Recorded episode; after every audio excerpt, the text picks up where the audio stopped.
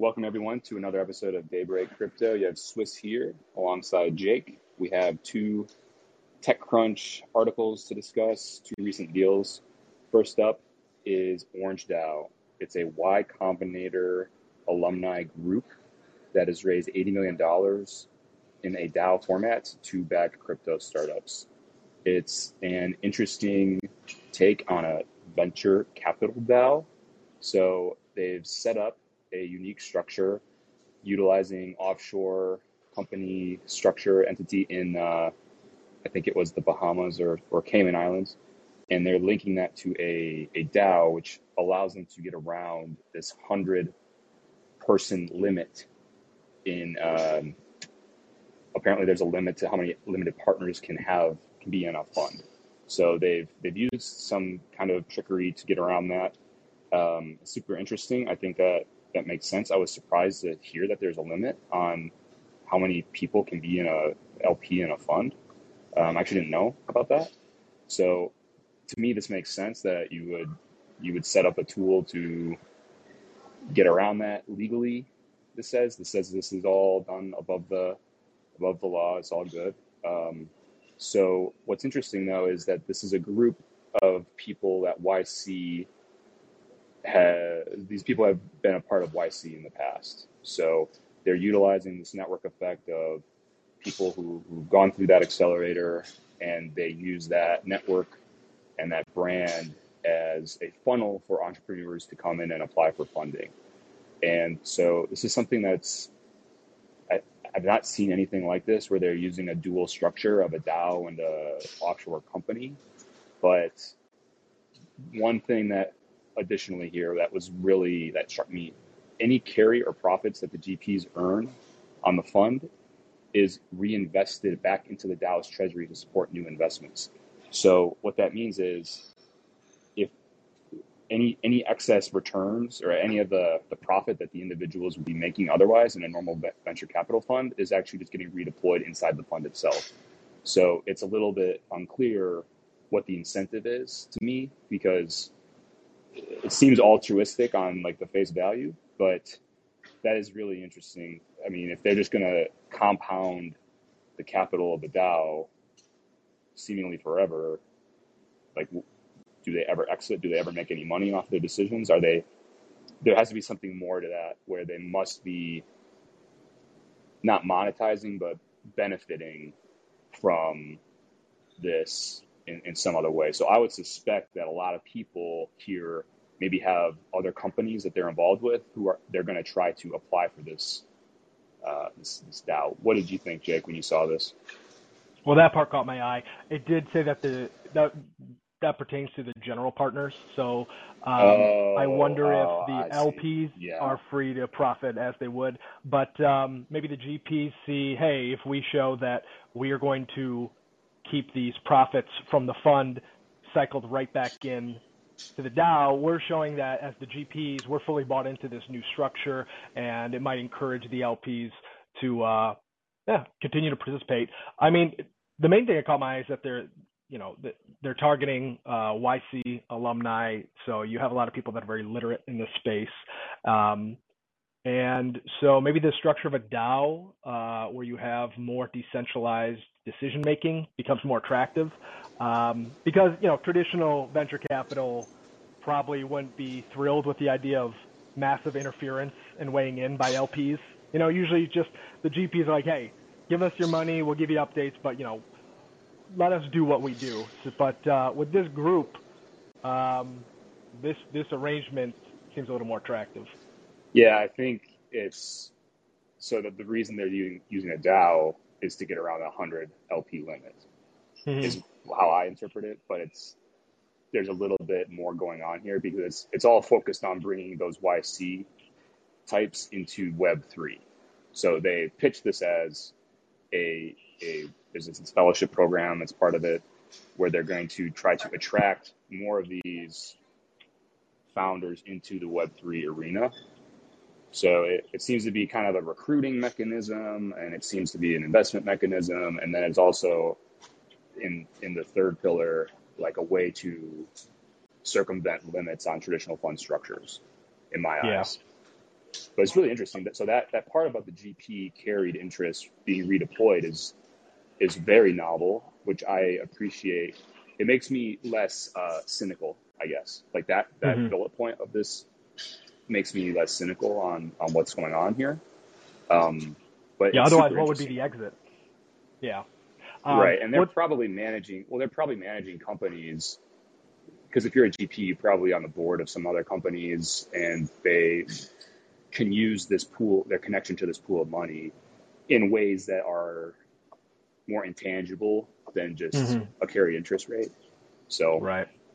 Well, the other thing is uh, maybe we already talked about this. I mean, if your LPs are other YC alumni, you don't have to go far looking for uh, new ideas, uh, new potential deals when your members are probably trying to spin up their own businesses. And so um, I would imagine even if you're a, a YC alumni and you, you know, maybe haven't dabbled in crypto yet, maybe you start by joining the DAO, investing, and then you're like, hey, shit, you know what, guys? I know that we're looking for new ideas. I think I had this idea. I wasn't thinking we'd, I'd, you know, go the crypto route, but, you know, since you know me, since uh, I got some experience here, it just seems like there could be a lot of synergies here with the membership. Um, so yeah, it's it's a really it's a cool idea. Yeah, um, I mean, especially if they're targeting successful founders, people who have had exits in the past, and they know that there's yeah. there's money there. So super interesting. I would love to learn more about this. Um, we'll reach out to some of their people and see if we can get them on. Sounds good. Well, uh, while we got some time left, I wanted to bring up my article. Uh, Mural uh, raised five and a half million dollars, and uh, so that that money will be used for them to hire and for their operations. Uh, the main issue that Mural is trying to solve, uh, they're working with DAOs and they're trying to help them scale their tooling. Really, uh, this is kind of a quote from one of their founders. What we're seeing now is an influx of brands that have bought and created a lot of NFTs, and the rest, and the next setup step they're looking for is how to engage their community, NFT holders, and they turn to us to leverage the capital they've raised from those NFT sales and immediately put it to work. Really, uh, this is kind of general language. Specifically, one of the things that they're they're building out right now is uh, they're in beta for a fintech focused platform that helps uh, brands deploy their DAO treasury funds. So, um, yeah, help helping these DAOs that find themselves with a lot of money or valuable NFTs figure out a way to uh, improve their uh, treasury management. You and I have talked a lot about this treasury management stuff in crypto before, but uh, I wanted to get your initial thoughts on this. Yeah, this is a need that's not going away for all these huge sums of money that that have been amassed. It's like, are you going to pay a couple of people a hundred grand, 150 grand each for several years? Like invest in the human capital side to try to figure out how you're going to manage this, or would you rather just invest five six million dollars in create a company and, and try to use efficiency mechanisms there to to manage this process. I mean, it seems like instead of just a, a, as a massive company spending five to ten million dollars on hiring some people, a team actually, and outside consultants to do all the work, trying to actually build a system like this to do it is is just an alternative.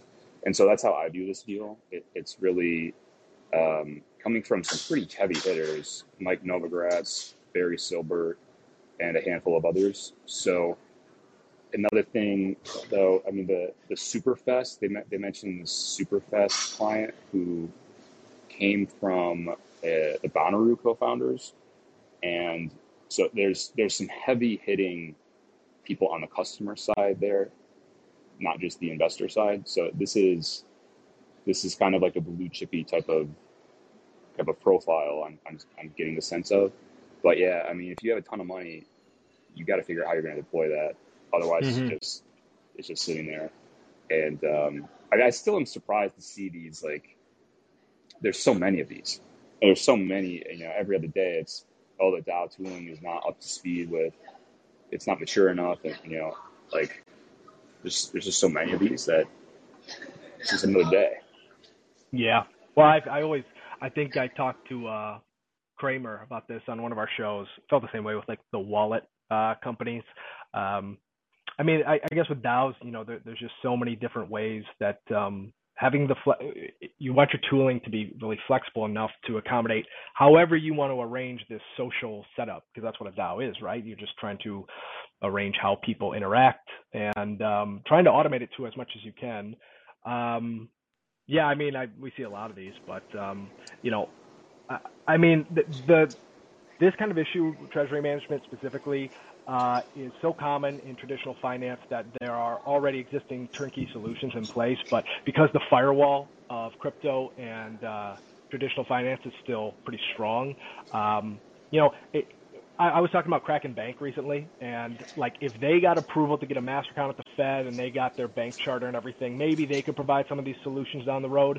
But for now, yeah, it's like you just kind of need to rely on some uh, startup like this, like Mural, to uh, come up with this tooling for you. Um, so still a need for sure. Yeah, and like I said, like you either hire a bunch of outside consultants and maybe a couple full timers, FTEs to do this internally, or you could just fund another company to, to build an entire system that you can sell to others too.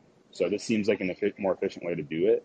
Uh, mm-hmm. Maybe bring it up to speed, but still, um, I mean, these DAOs, like I tried to set one up once and it was very limited in what I could do, but this was not on Ethereum. This was on a different chain. And so I think like when, when you consider setting up a DAO right now, you look and see what ecosystems have the most mature tooling.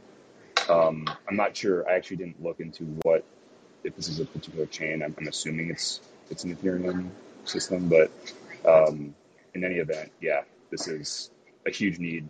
These deals aren't going to slow down. Yeah, you know, I didn't. I sometimes I always take that for granted that a lot of these um, technologies, a lot of these businesses are chain dependent. Um, but see, I'd never tried to set up a DAO like you had, and so that's interesting to hear your experience. I did it just for fun. It wasn't like a serious yeah. thing, but um, that's the first thing I noticed was just wow, this is primitive. Yeah, yeah. I mean, you, like I said, you know, it'd be nice if the flexibility improves, but um, yeah, I guess we'll see. Well, that's all I brought today, um, and it was good to talk to you, bud. Good to catch up. Um, yeah. Appreciate Until next everyone. Time. Yeah, appreciate everyone tuning in. We'll be back on Friday with more Daybreak Crypto.